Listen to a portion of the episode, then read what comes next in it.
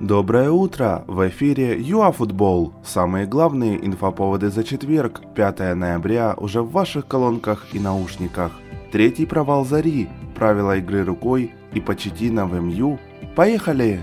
Команда Виктора Скрипника уступила в третьем подряд матче группового этапа Лиги Европы. АЭК Чигринского и Шахова не оставил шансов луганчанам, подчеркнув их несостоятельность в обороне. Как итог, 1-4 и 0 зачетных пунктов после трех туров. В то же время Лестер разгромил Брагу 4-0 и возглавил квартет. Победы одержали Арсенал, Тоттенхэм, Рома, Наполи, Вильяреал и Байер.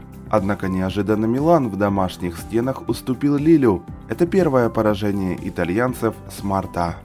Вчера в первой лиге прошли все матчи 11 тура. Три лидера потеряли очки. Верес расписал мировую с металлистом 1925, Черноморец проиграл агробизнесу, а Волынь разгромила горняк спорт.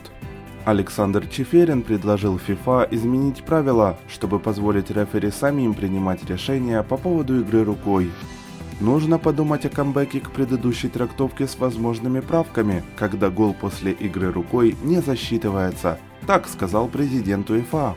Результаты МЮ вынудили боссов клуба задуматься о рокировке на позиции менеджера. По информации СМИ, Сульшера может заменить Почетина.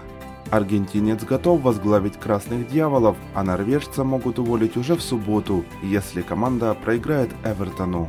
На этом мы заканчиваем наш короткий обзор за четверг, 5 ноября. До новых эфиров ЮАФутбол!